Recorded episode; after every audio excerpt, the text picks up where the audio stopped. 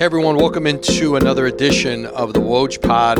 Had a great visit with Bob Myers, our new teammate at ESPN, of course, the former president of the Golden State Warriors, two time executive of the year in the NBA, and architect of a run of four NBA championships before he stepped down after last season.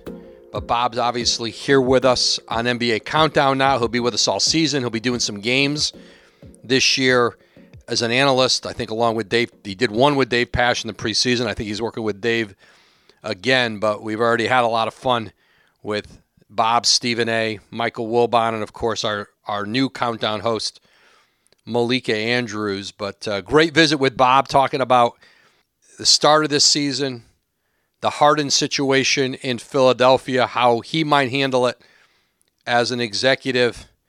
And we talked a little bit about what the new era of NBA free agency and player movement might look like and how it's going to evolve with the new salary cap and uh, just the way the league is evolving. So, uh, fun visit with Bob Myers. I know we'll do it again this season, but he's always a great guest. He's always very candid with his thoughts about team building, about every situation that might come up around the team. So, so here's my visit with Bob Myers.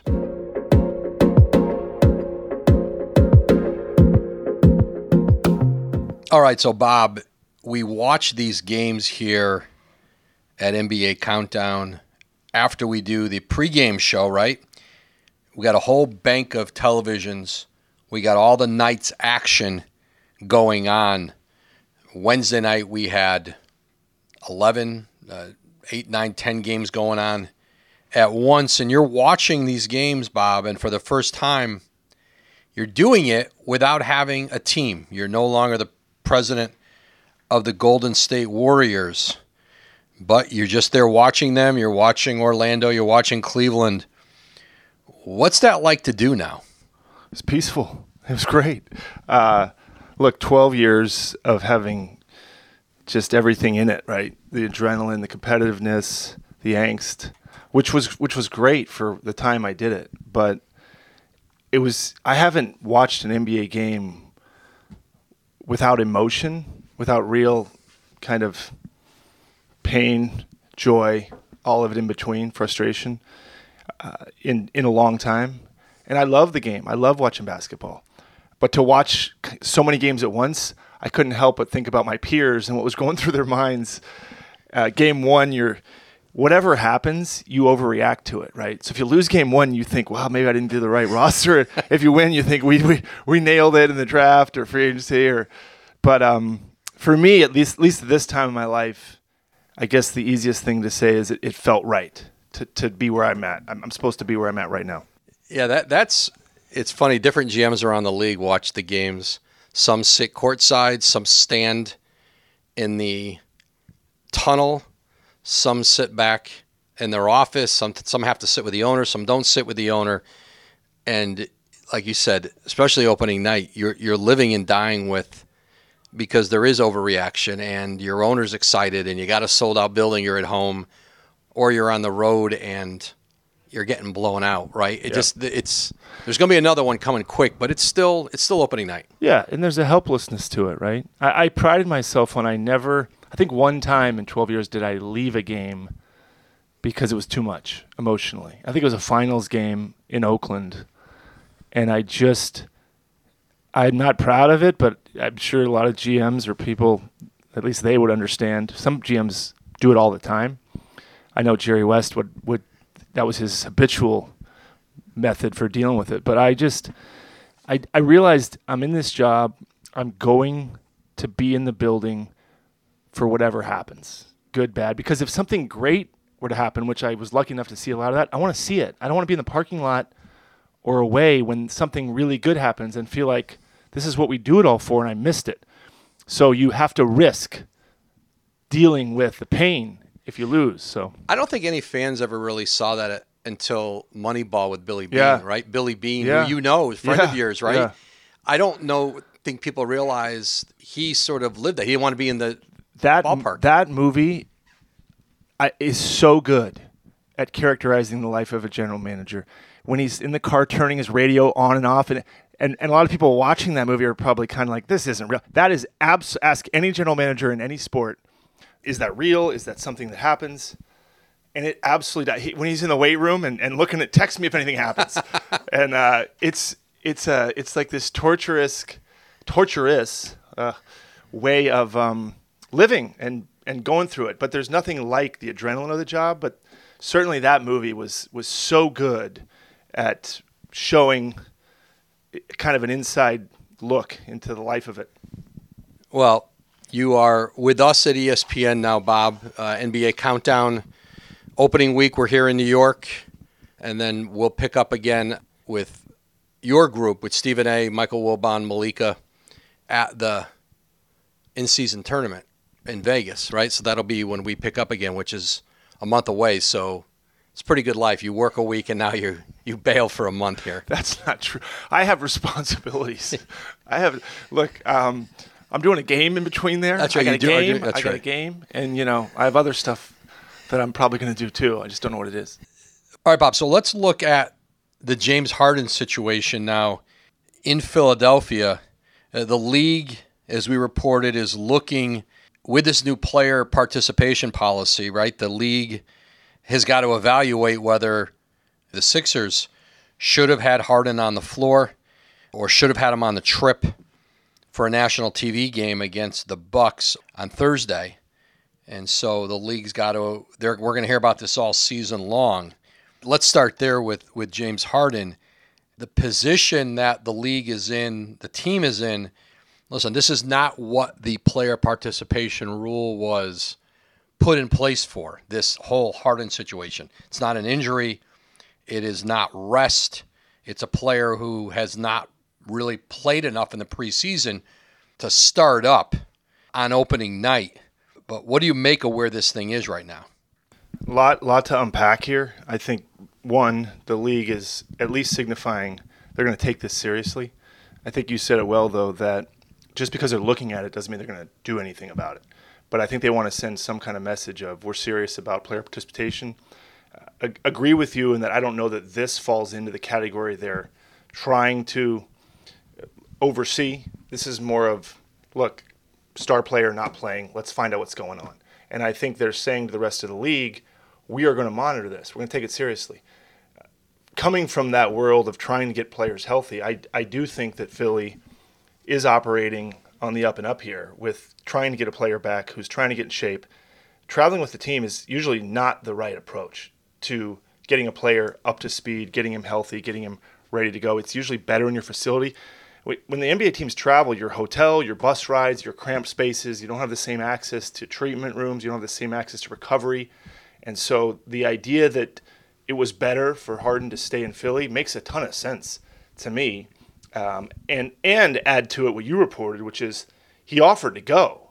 So this isn't, and I don't think Philly told him not to go for any reason, but we want you to play, and the best way for you to play is to go back to the facility and get in shape. So I don't see any subterfuge here. I don't see anything uh, that the league would say, hey, you're in violation of something. Now, they certainly could, but based on the facts you're reporting and based on what I know of uh, how things usually work and how I would answer that question if the league was looking into something that I was in charge of as a president of basketball ops, I find that um, this is more of the league saying, we're going to examine all these things every time, even if they don't fall clearly under the line of player participation as it was stated in the rules. Are these big enough financial incentives for a contending team that really wants to protect their championship hopes?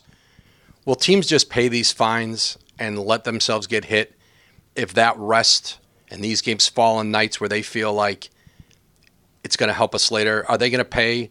They'll pay a million, two million, three million. Let this thing escalate. No, that's No. a lot of money. I mean, I don't care how much money you have. That look, will there be times where a team or an organization, an ownership group, a GM, a coach, a training staff are fully aligned, a star player saying, I don't care what the league does, we're doing the right thing here. They think we're skirting the rules. We're not. We're going to take a principled position here. And if they find us, they find us, but we're not doing anything wrong. To your point of, are they going to kind of um, in a way that uh, flippant way say, "Who cares if we get fined? We're doing this." I don't see that happening. These numbers are big. And I think th- there's going to be a lot of peer pressure among owners. We pass this for a reason.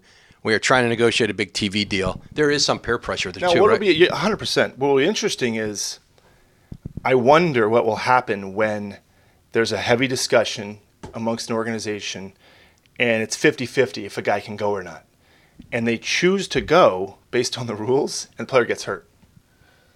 That'll be interesting because – there are times where it's a close call, right? There's a, it's a close call oftentimes in the last three, four, five years.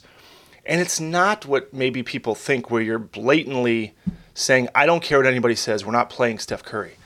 Oftentimes it's more of what's the risk reward, right? This guy's running in the red, he's at a certain age, he's coming off an overtime game, it's a back to back. What's the right thing to do? And the player says, I want to play sometimes, or the player says, it's up to you, or the coach says, don't, or the GM says yes, and the trainer says, What do you think? And it's collaborative, and you decide to green light it, and the guy gets hurt. And I'm wondering if that happens, does somebody say, Well, we did that, we complied, and now this player's out for two weeks. So that's the thing that I don't know how it'll go. But I do like the fact that the league is pushing for this. I like the fact that the owners are pushing for it. And I like the fact that the players push for it. The most important thing, though, at least in the West, there's never been a more competitive Western Conference. It was never this competitive when I was there for the last 12 years. So there's also a motivation of we can't just kick a game anymore. It's too jumbled up. Now, if somebody has a 10 game lead and there's a week to go, and they're kind of like, look, we want we got nothing to gain here except for an injury. That that's another kind of one of those one-offs that they're going to have to navigate. You can now stream the most MLB games on DirecTV without a satellite dish. Yes, catch the clutch hits, strikeouts, grand slams, web gems with nothing on your roof. So whoever's up there, whether it's roofers, Santa, birds, old timey chimney sweeps, moody teenagers, thrill seeking raccoons, you name it, they won't find a satellite dish. But you will find your MLB games on DirecTV. That means DirecTV is your home for baseball this season. Root, root, root with nothing on your roof. Yes, stream your team. Call 1 800 DirecTV or visit directtv.com. Sign up today. Claim based on total games carried on sports networks. Sports availability varies by zip code and requires choice package. Mom deserves the best, and there's no better place to shop for Mother's Day than Whole Foods Market. They're your destination for unbeatable savings, from premium gifts to show-stopping flowers and irresistible desserts. Start by saving 33% with Prime on all body care and candles. Then get a 15-stem bunch of tulips for just $9.99 each with Prime. Round out Mom's menu with festive rosé, irresistible berry chantilly cake, and more special treats. Come celebrate Mother's Day at Whole Foods Market. Bob, is there uh, Philly played well? Uh, Tyrese Maxey played really well. Embiid was Embiid. Uh, opening night, uh, uh, Kelly Oubre, who played for you for you in Golden State for a season, had a great debut with the Sixers. Almost pulled one out in Milwaukee. Let's say Philly plays really well, and Harden doesn't come back right away, and they're playing at a pretty high level, or Harden's in and out a little bit early, but they're playing really well without him. Does that create leverage? Who does that create leverage for? I don't know that at any. I, I would flip that question on its head and say if they're playing really poorly, or or vice versa. In this scenario, if they're playing poorly, they're playing poorly. But if they're playing poorly, they might lower. They might just, or they might say, "We got to get him back, and we're not trading him." Or we might stay where we're at and say, "If we're going to move this guy, we got to get something back good. We need real help here." But the, the the better, the bigger question is the Clippers if they're the team and you you're dialed in as anybody, if they're the one team that is interested in James Harden, they're the record to watch because they're the team if they're playing great that's not going to get desperate. They're the team if they're not playing great that may up their offer. I think Philly can kind of sit there and say, "We've got this guy. He's ramping it up. We don't have a good deal. We're okay if he comes back. We'll let him take his time. We're not feeling any pressure." It's more about the inverse of if things aren't going well and I think that, like I said, more the Clippers. If the Clippers start out seven and one, Lawrence Frank isn't going to start panicking about making a move or certainly up his offer. So who's going to give on their ask? who's going to change the offer? And usually when you change an offer, it's because things are not going well and you feel like you have to do something. If you're James Harden and you want to get traded, you know Daryl Morey doesn't want to trade him. They know in the end to win this season, there may not be a trade out there that gets them back a, a player who helps them win more if if Harden is engaged. So if he comes out and plays hard, it plays really well, and it's going well, Can you see in Harden's head where it would be, that's going to just keep me here. They're going to go, well, you're engaged, you're playing hard, we're winning. That isn't, oh, hey, Phil, the Clippers might up. I don't know that the Clippers are going to up their offer, but Clippers make an offer or even become more aggressive. You still know, like, it's going to be. I think what you're asking is what is Harden's motivation to Yeah. play well? Yeah. Right? What's his motivation does to play it- well? that it may keep Yeah, him there right, versus get yeah. him So sent you're out? saying in his circle, in his own mind, why would he comply? And I guess the question is, it feels like his back's against the wall. He doesn't have a choice right now. He put it's. It feels like he's pushed pretty hard, and made his frustrations public, um, not shown up, uh, not been compliant with a lot of the things, but in the last 48 hours, showed up. He acquiesced to them saying, "Get to the facility." Um, I have no idea if he's working hard, but all all assumptions are that he's doing what they ask him to do. Uh, it may be that James Harden's saying, I, I made a play, it didn't work. I'm going to see, maybe he's saying, I'm going to see how the next two weeks go for me. Um, I may say privately, I'm going to come play for the next two, three weeks. But after that, whatever. I have no idea. I mean, I cannot get in the mind of an NBA player, but I do know this these things change all the time. Kevin Durant had a very public trade demand. Um, but then he came back and played and said, I'm going to play all year. Then he gets traded to Phoenix. I don't think if Kyrie had asked for a trade, Kevin would have asked for a trade. So this is why your job and what our job is now is so, I guess, interesting to people is hang on and see what's going on next week because you just don't know. And these things change daily. the pressure on the Sixers organization, Bob, to keep Joel Embiid on board with this is that if you're running the Sixers, that's the question you're asking every day. And I think Daryl Morey's done plenty of it. Here's what a trade would look like. Here's what we would get back. Here's what I think we could what we could get out in the marketplace because the trade from the Clippers isn't going to bring us back anything to help us win right now. We- We're, we're looking to get their picks or their assets to flip them somewhere else. Who knows what the kind of player Philly wants to acquire? Everybody in the league, if there's a great player available, everybody wants. There's a lot of teams are going to try to get better. Doesn't mean you're guaranteed of getting them or he even becomes available. That's what you're trying to sell to Joel the whole time here to tell him to hang on, right? Well, look, every general manager, every organization, every owner, coach is under pressure when you have a top 10, 15 player. And here's how it works. You're lucky, to, however you get him, that's fantastic. Great. You drafted him, you traded for him, however you did it. And then you got him. And then you're lucky and you say, we've got this player that can be the best player on a championship team. And there may be 10 of, 10 of those guys in the league. And then you navigate the waters with them and you make the playoffs and then you lose. You make the second round, you make the Western, Eastern Conference finals, you make trades, make drafts. And after a amount of time, maybe it's three years, maybe it's five, maybe it's six, and, and for whatever reason, you're that star player, and you say, you know what? I rode this wave with you for eight years or nine years or whatever. It didn't work. I, I don't care why. It doesn't matter. We're not do we're not doing well. I don't the, the reasons don't matter anymore. So I'm looking somewhere else. That's not just Philly, that's any place. That's just the responsibilities and the world we live in. Some players, even Lillard, who said for many years, I'm not leaving here. I'm not leaving here. Finally, after Trailblazers draft a young player, don't don't make the trade, he says it's over. I I, I, I tried, and I can't get in his head, and he says I'm done. And the reasons aren't even important anymore. last thing, Bob, along those lines. Listen, it was a huge part of your run in Golden State was signing Kevin Durant as a free agent, and then Kevin Durant leaving as a free agent the same year Kyrie Irving was leaving, and going. You know, both of them went to Brooklyn.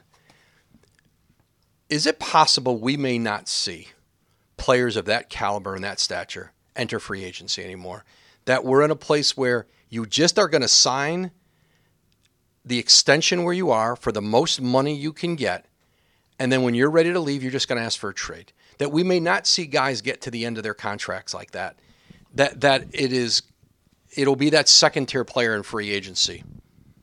Well, the, the the delta now between signing with your own team and another team is is huge, right? You're talking 50, 60 million dollars. Um, and the model of asking out seems to be working for many players. Uh, it's the portal. I'm entering the portal. the portal. Yeah, it is, and it's look. You've you and I might disagree on one point. You think that a player can ask, no matter how many years they have left, out, and and and I guess we could argue about that. What I would say is, what is probably more the trend is as a player approaches a player option year or one year left, that's the moment in time where that GM has to think about it and say, what are the chances of me keeping this player? So if you're ex player and you come to my office and you, or oh, your agent, and you say, listen, you can't say it publicly because you get fined, and you say privately, look, I'm I'm out of here at the end of this contract. So, FYI, and these are the teams I want to go to. And you go, well, don't give me one team. Give me as many as you can if you really want to do this. But your choice as a general manager then is to say, I don't believe you, and roll the dice. And that's a scenario you get to free agency. But as the season unfolds, even as you get to the trade deadline, you start thinking, am I really going to risk it? Right? Am I really going to risk it and say, go ahead, go try free agency? Not any GMs have taken it there either. So it's not just the players. No GM has said, okay, I'll call you on that one, and go ahead and see if you can get it in uh, in free agency with with one or two teams that has cap space. Right, right, and that's it. And, and we're in a world in the NBA where typically the teams, if I'm a great player, and I'm going to sign in a cap space, it's probably not a really good team. I'll, I'll tell you what may be different though. With this second apron, I think GMs are going to be more discerning about giving out money. Yeah. And I think that's going to be an eye opener for a lot of agents and players as far as this automatic max player designation. I don't know when it's going to happen, but we're not too far from a team saying, I will not give you the max. So let's say it's 50 million for said player. I'll give you 42. And then the player's going to say, "Well, I'm not signing that." And then you say, "Well, there's nobody out there that has 50 million in cap space." So I don't know that we're too far off from players still signing huge deals, but GM saying, "I'm not giving you. I'm just going to give you a max contract." And it may be players signing those max deals in markets they wouldn't have wanted to maybe do it before. If I'm going that you're going to have to chase the cap space and the money to get paid, which is what the league wanted, right? They wanted to spread the talent around. They wanted in Golden State, you know, that Jordan, I'm just using Jordan Poole as an example, where you guys were willing and able to go deep and deep in the luxury tax to say, no, we want that fourth great player or fourth $30 million a year player. We want him in Charlotte or Indiana or wherever. That was the a big part of the goal of this, and yeah. and That's they're probably going to get there. Yeah, right? and I mean, Poole, uh, pick a player, but yeah. I've said this. I think we're heading more towards a kind of two-headed monster than a three-headed monster on teams, as far as these triple max or, or three-star systems, um, big three. I think it's going to become the big two. And then the question really is, who are your big two? But I, I do believe what I said previously, which is the era of hey, I'm a max, even the way you talk about a max player, or I think about a max player, I do think we're more headed towards as the money gets as big as it gets. But I'll be curious to see what GM holds that line first and says, I, I don't, yeah, under the old system, you were, and I'll still give you 45. I'm just not giving you 52. And that's that'll be interesting to see how that goes. Bob, you have work to do here at the uh, Seaport Studios. Thank you for taking time. Enjoy your month off for that's, that's, your month and one game. I, I, know one going game. on. I'm busy. I got stuff. I just don't want to say it publicly. Thanks, Bob.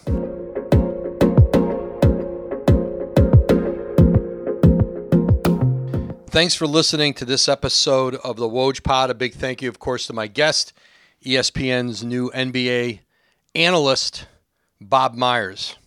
Be sure to listen to new and archived episodes of the Woj Pod wherever you get your podcast. Be sure also to listen to the Adam Schefter podcast with the great Adam Schefter. We'll catch you next time.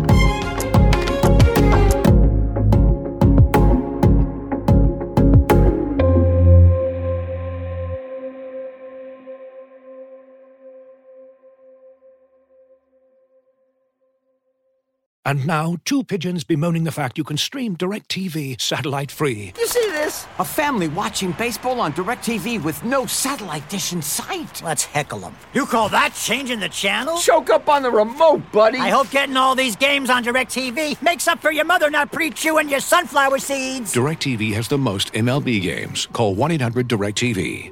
Claim based on total games carried on sports networks. Sports availability varies by zip code and requires choice package. Terms and restrictions apply.